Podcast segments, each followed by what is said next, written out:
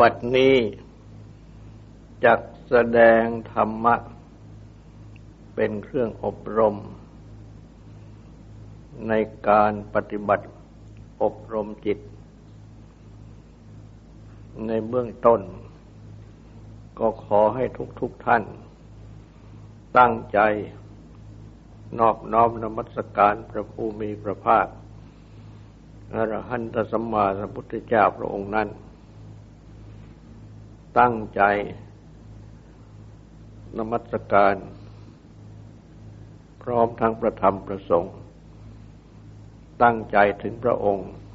พร้อมทั้งประธรรมประสงค์เป็นสระคือที่พึ่ง ตั้งใจสำรวมกายวาจาใจให้เป็นศีลทำสมาธิในการฟัง เพื่อให้ได้ปัญญาในธรรม ในการปฏิบัติสมาธินั้น แนวทางปฏิบัติทั่วไป ก็อาศัยแนวทาง แห่งองค์ทั้งห้า ของปฐมฌานคือฌานที่หนึ่ง อันคำว่าฌานนั่น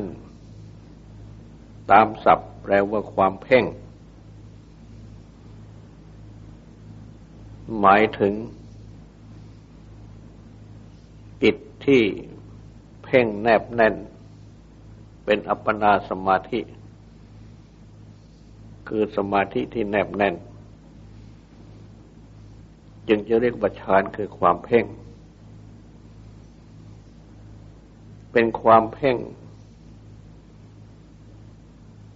ของจิต ในกรรมฐาน อย่างแนบแน่น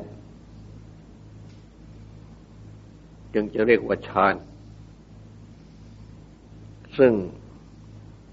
อัปปนาสมาธิ สมาธิอย่างแนบแน่น อันเรียกว่าฌานนั้น ก็ยังมี ลักษณะของความแนบแน่น เป็นชั้นๆขึ้นไปสำหรับในชั้นแรก ซึ่งเป็นปฐมฌานความเพ่งที่หนึ่งนั้น มีองค์ห้า คือหนึ่งวิตก ความยกจิตขึ้นสู่อารมณ์ กรรมฐาน ซึ่งเราแปลกันทั่วไปว่าความตรึก แต่ในที่นี้ไม่ได้หมายถึงความตรึกนึกคิดทั่วไป แต่หมายถึงความตรึก นึกกำหนด ในอารมณ์ของกรรมฐาน เท่านั้น สองวิจารณ์ความตรองจือแปลกันทั่วไปว่าความตรอง แต่สำหรับสมาธิ หมายถึงความประคองจิตไว้ ในอารมณ์กรรมฐาน คือให้ตรึกนึกกำหนดอยู่จำเพาะอารมณ์กรรมฐานเท่านั้น ความที่คอยประคองจิตไว้ดังนี้ เรียกว่าวิจารณ์ถึงมักแปลกันทั่วไปว่าความตรอง แต่ไม่ได้หมายความถึงความตรองเรื่องอะไรต่ออะไร สามปีติ ความจิมใจ ดูดดื่มใจ สี่สุข ความสบายกายความสบายใจ และห้าเอกคตา ความที่จิตมีอารมณ์เป็นเดียว ซึ่งเป็นลักษณะของสมาธิโดยตรง เพราะสมาธิโดยตรงนั้น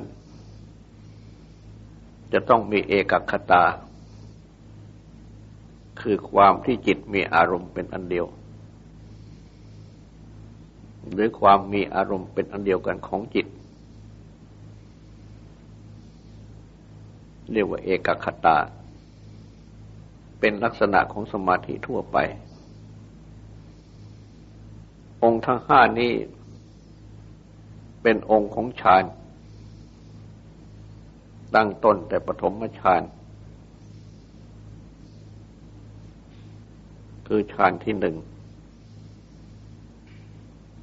แต่แม้ว่า จิตจะยังไม่ เป็นสมาธิแนบแน่น ถึงปฐมฌานในการปฏิบัติสมาธิตั้งแต่เบื้องต้น ที่เป็นขั้นบริกรรมมาภาวนา การภาวนาเริ่มต้น อุปจารภาวนา ภาวนา ที่จิตเป็นสมาธิ ใกล้จะแนบแน่น ก็จะต้องอาศัยการปฏิบัติในองค์ฌานทั้งห้านี้ เป็นอันว่าจะต้องมีการอาศัยองค์ฌานทั้งห้านี้ปฏิบัติ ตั้งแต่ในเบื้องต้น คือหนึ่ง ในการเริ่มปฏิบัติ ในขั้นบริกรรมมาภาวนา ก็จะต้องมีวิตก คือความยกจิตขึ้นสู่อารมณ์ของสมาธิ ดังเช่น จะยกเอา ลมหายใจเข้าลมหายใจเข้าออก เป็นอารมณ์ของสมาธิ คือเป็นกรรมฐาน ที่จะปฏิบัติ ก็ต้องยกจิต มากำหนดอยู่ที่ลมหายใจเข้า ลมหายใจออก ตั้งตนแต่พระพุทธเจ้าได้ตรัสสอนเอาไว้ว่า นั่งกายตรงดำรงสติมั่นจำเพาะหน้า คือนำสติมาตั้งอยู่จำเพาะ ลมหายใจเข้าออก เรียกว่าจำเพาะหน้า เพราะว่า ต้องการลมหายใจเข้าออก มาเป็นกรรมฐาน ลมหายใจเข้าออก จึงได้ถูกยกขึ้นมาไว้จำเพาะหน้าจำเพาะหน้าของจิตนั่นเอง เหมือนอย่างจิต เป็นบุคคล ก็มีหน้าจับอยู่ที่ลมหายใจเข้าลมหายใจออก ดูอยู่ที่ลมหายใจเข้าลมหายใจออก เห็นอยู่ที่ลมหายใจเข้าลมหายใจออก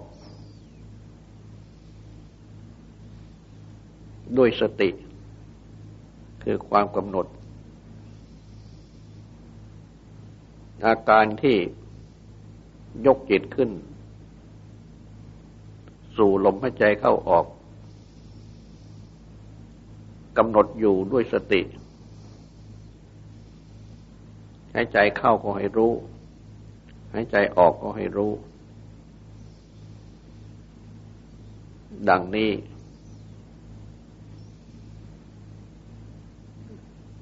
เรียกว่าวิตก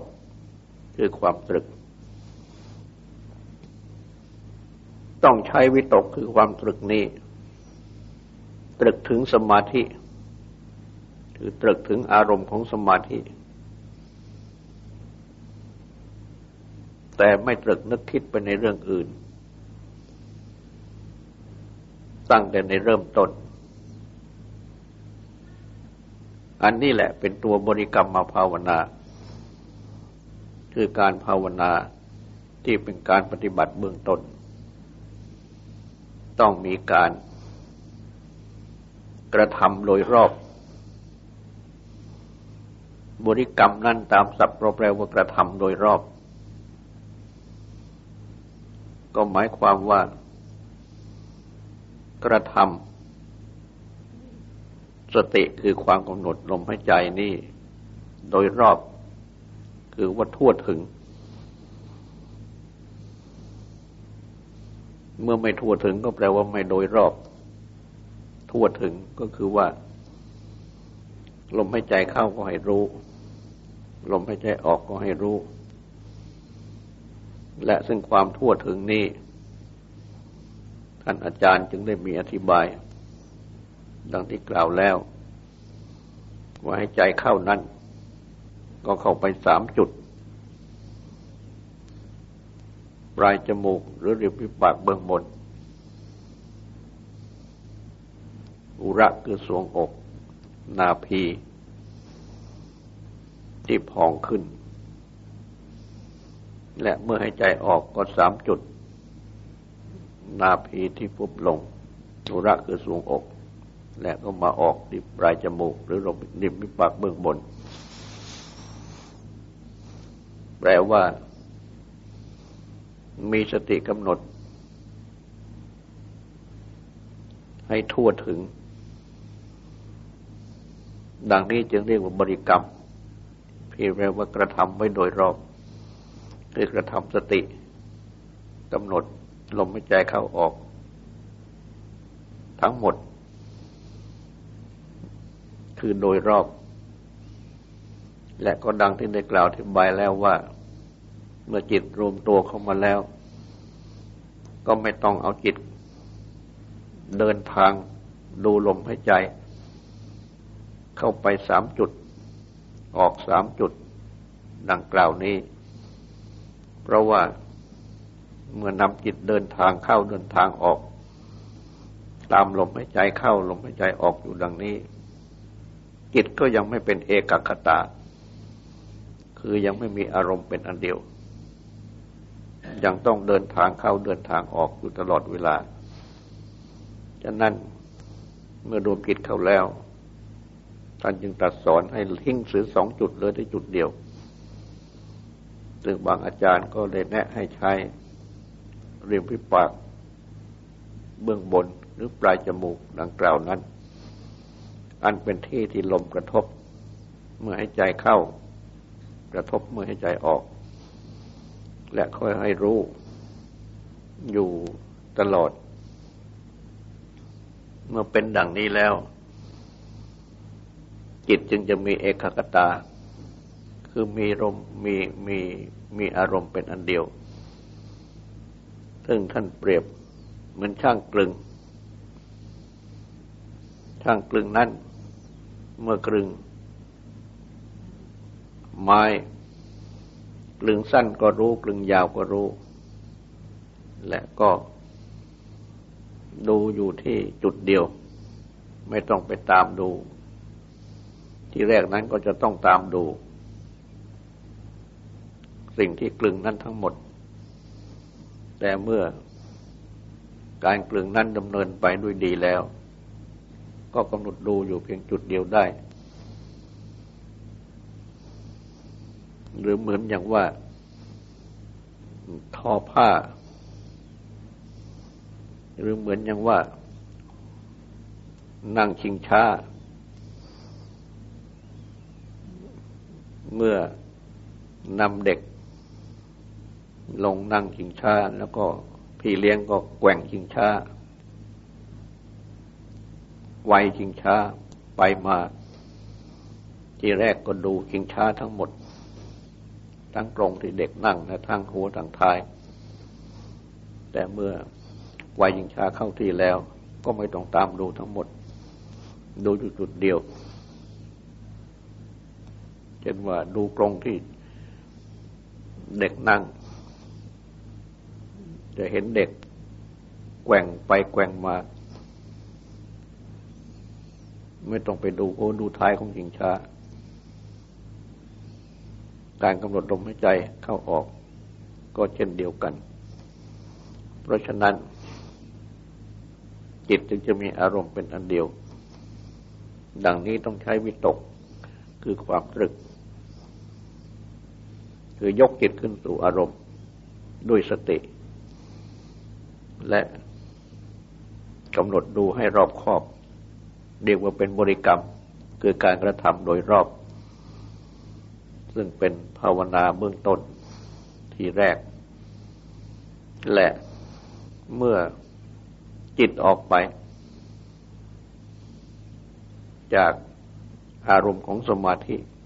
เช่นจากลมหายใจเข้าออก ก็ต้องนำจิตเข้ามาด้วยสติ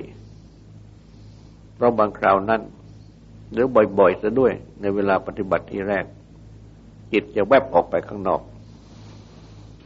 ไม่อยู่ในอารมณ์ของสมาธิ สติตามไม่ทันที่แรก หลุดออกไปซะก่อนแล้วจึงได้สติ ก็ต้องมีสติ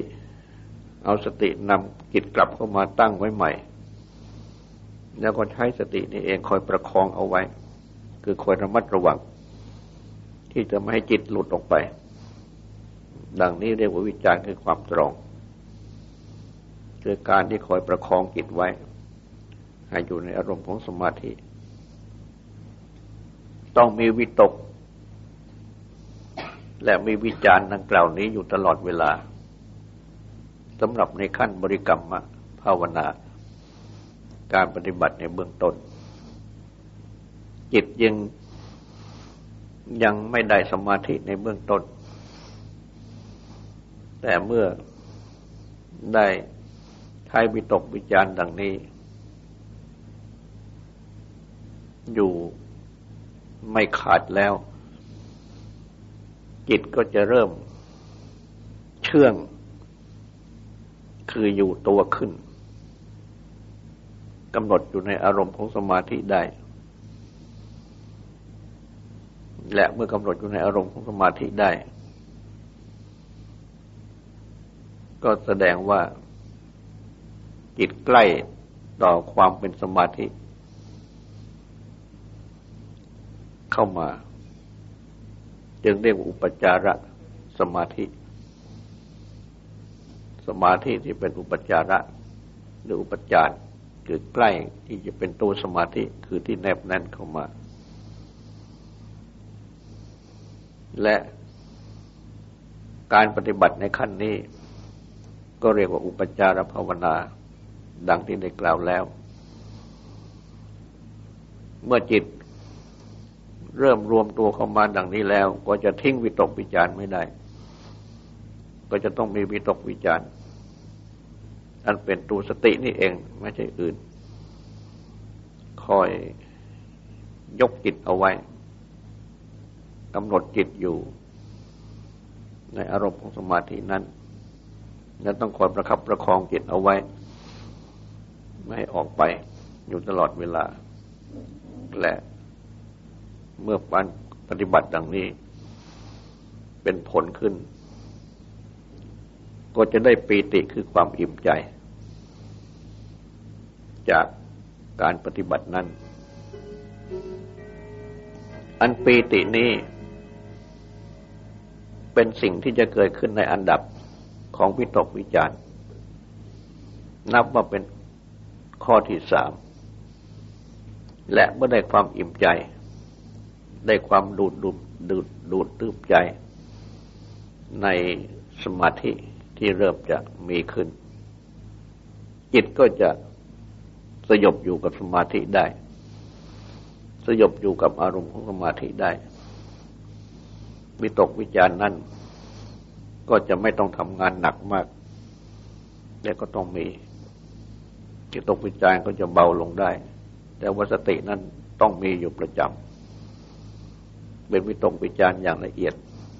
ประคับประคองจิตอยู่ ร่วมกับปีติคือความหิมใจ จิตก็จะอยู่ตัวขึ้น เพราะว่าในเบื้องต้นนั้น การที่จิต ยังไม่ยอมอยู่กับสมาธินั้น เป็นธรรมดาของสามัญชนทั้งปวงเพราะว่าจิตนั้นมีปกติเป็นกามาพจร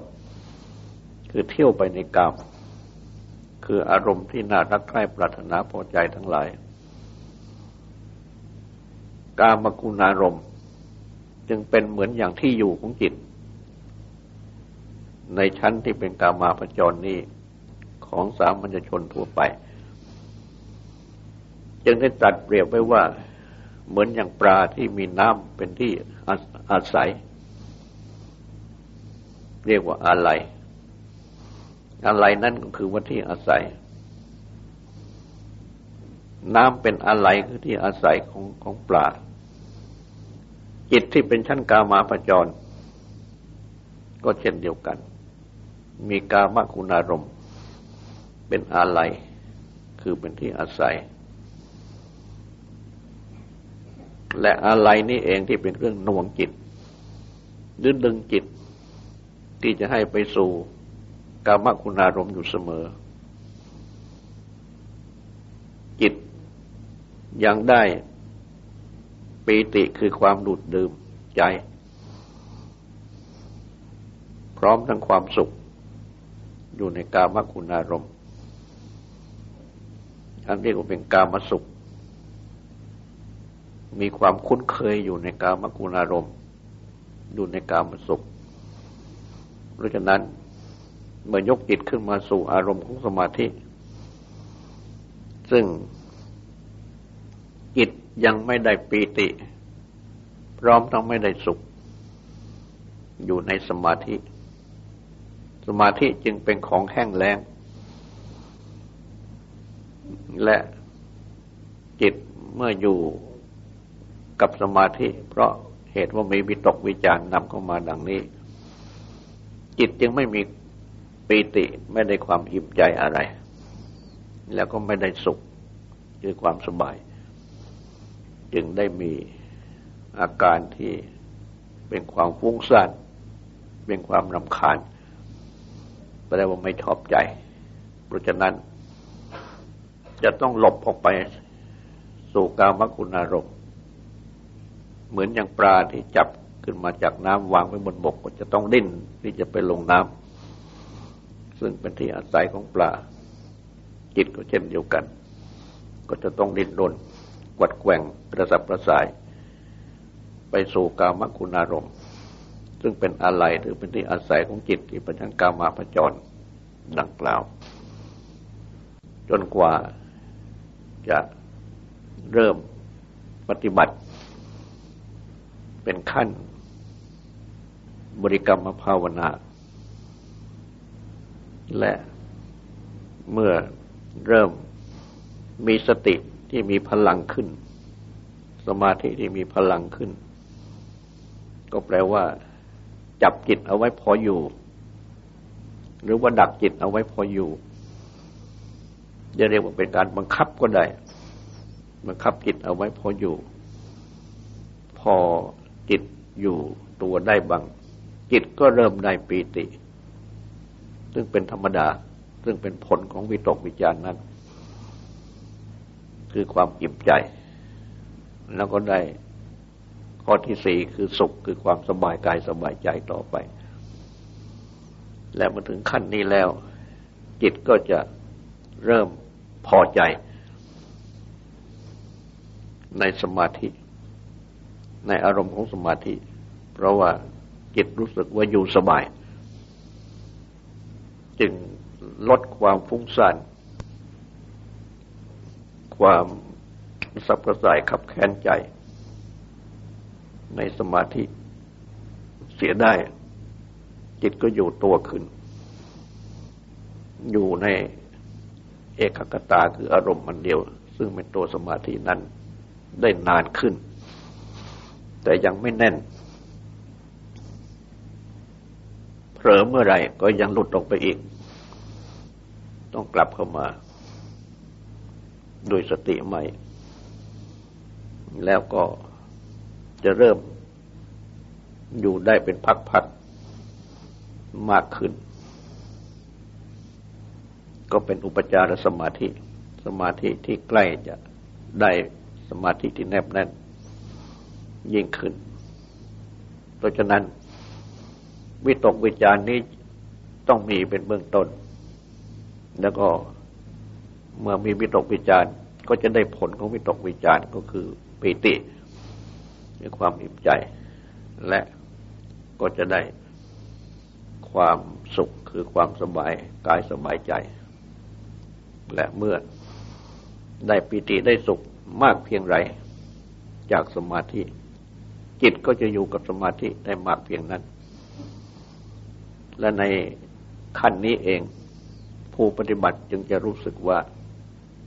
สามารถทำสมาธิได้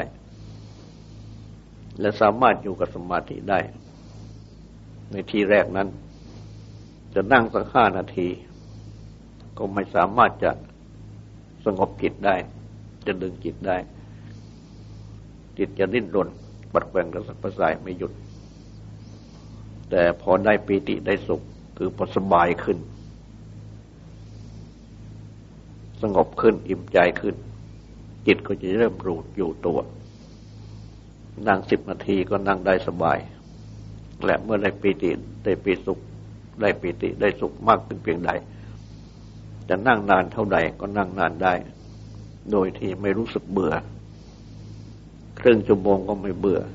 ชั่วโมงหนึ่งก็ไม่เบื่อ สองชั่วโมงก็ไม่เบื่อ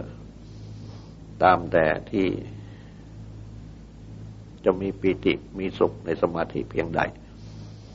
แต่ว่าผู้ปฏิบัตินั้นก็จะต้องรู้ความสมควร ว่าสมควรที่จะ ช้เวลาปฏิบัติสักเท่าไหร่ หรือเมื่อมีเวลาที่จะปฏิบัติสักเท่าไหร่เช่นว่ามีเวลาปฏิบัติสักครึ่งชั่วโมงก็ครึ่งชั่วโมงหนึ่งชั่วโมงก็หนึ่งชั่วโมงสองชั่วโมงก็สองชั่วโมง แล้วก็ให้กายพักผ่อนเช่นว่าหลับนอนตามที่ร่างกายต้องการ เพราะว่ามีกิจการที่จะต้องปฏิบัติกระทำเป็นอันมาก ยิ่งเป็นคารวะก็จะต้องมี อาชีพที่จะต้องปฏิบัติกระทำก็จะต้องจัดเวลาให้พอเหมาะพอดี เมื่อเป็นดังนี้แล้วก็เป็นอันว่า จิตก็จะได้สมาธิด้วย และจะไม่เสียการเสียงานของตนเองด้วย และเมื่อจิตมีปิติมีสุข อยู่กับสมาธินานขึ้น ก็เป็นอุปจารสมาธิ แล้วเมื่ออุปจารสมาธินี้ มีมากขึ้นมากขึ้น ก็จะเป็นอัปปนาสมาธิต่อไป ในการปฏิบัตินั้น ก็ชื่อว่าเป็นการปฏิบัติที่เป็นอุปจารภาวนา และเป็นอัปปนาภาวนาไปโดยลำดับ จนถึงปฐมฌานอันเป็นขั้นต้น เมื่อเป็นดังนี้แล้ว จึงจะชื่อว่าเป็นผู้ที่ปฏิบัติได้สมาธิ นับว่าเป็นเป็นขั้นที่หนึ่ง แต่เมื่อยังไม่ถึงปฐมฌานขั้นที่หนึ่งนี้แล้ว การปฏิบัตินั้นก็ยังไม่ชื่อว่าได้สมาธิที่เป็นขั้นอัปปนา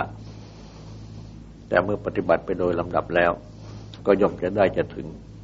ความเจริญของสมาธิขึ้นไปโดยลำดับ วันนี้ยุติเท่านี้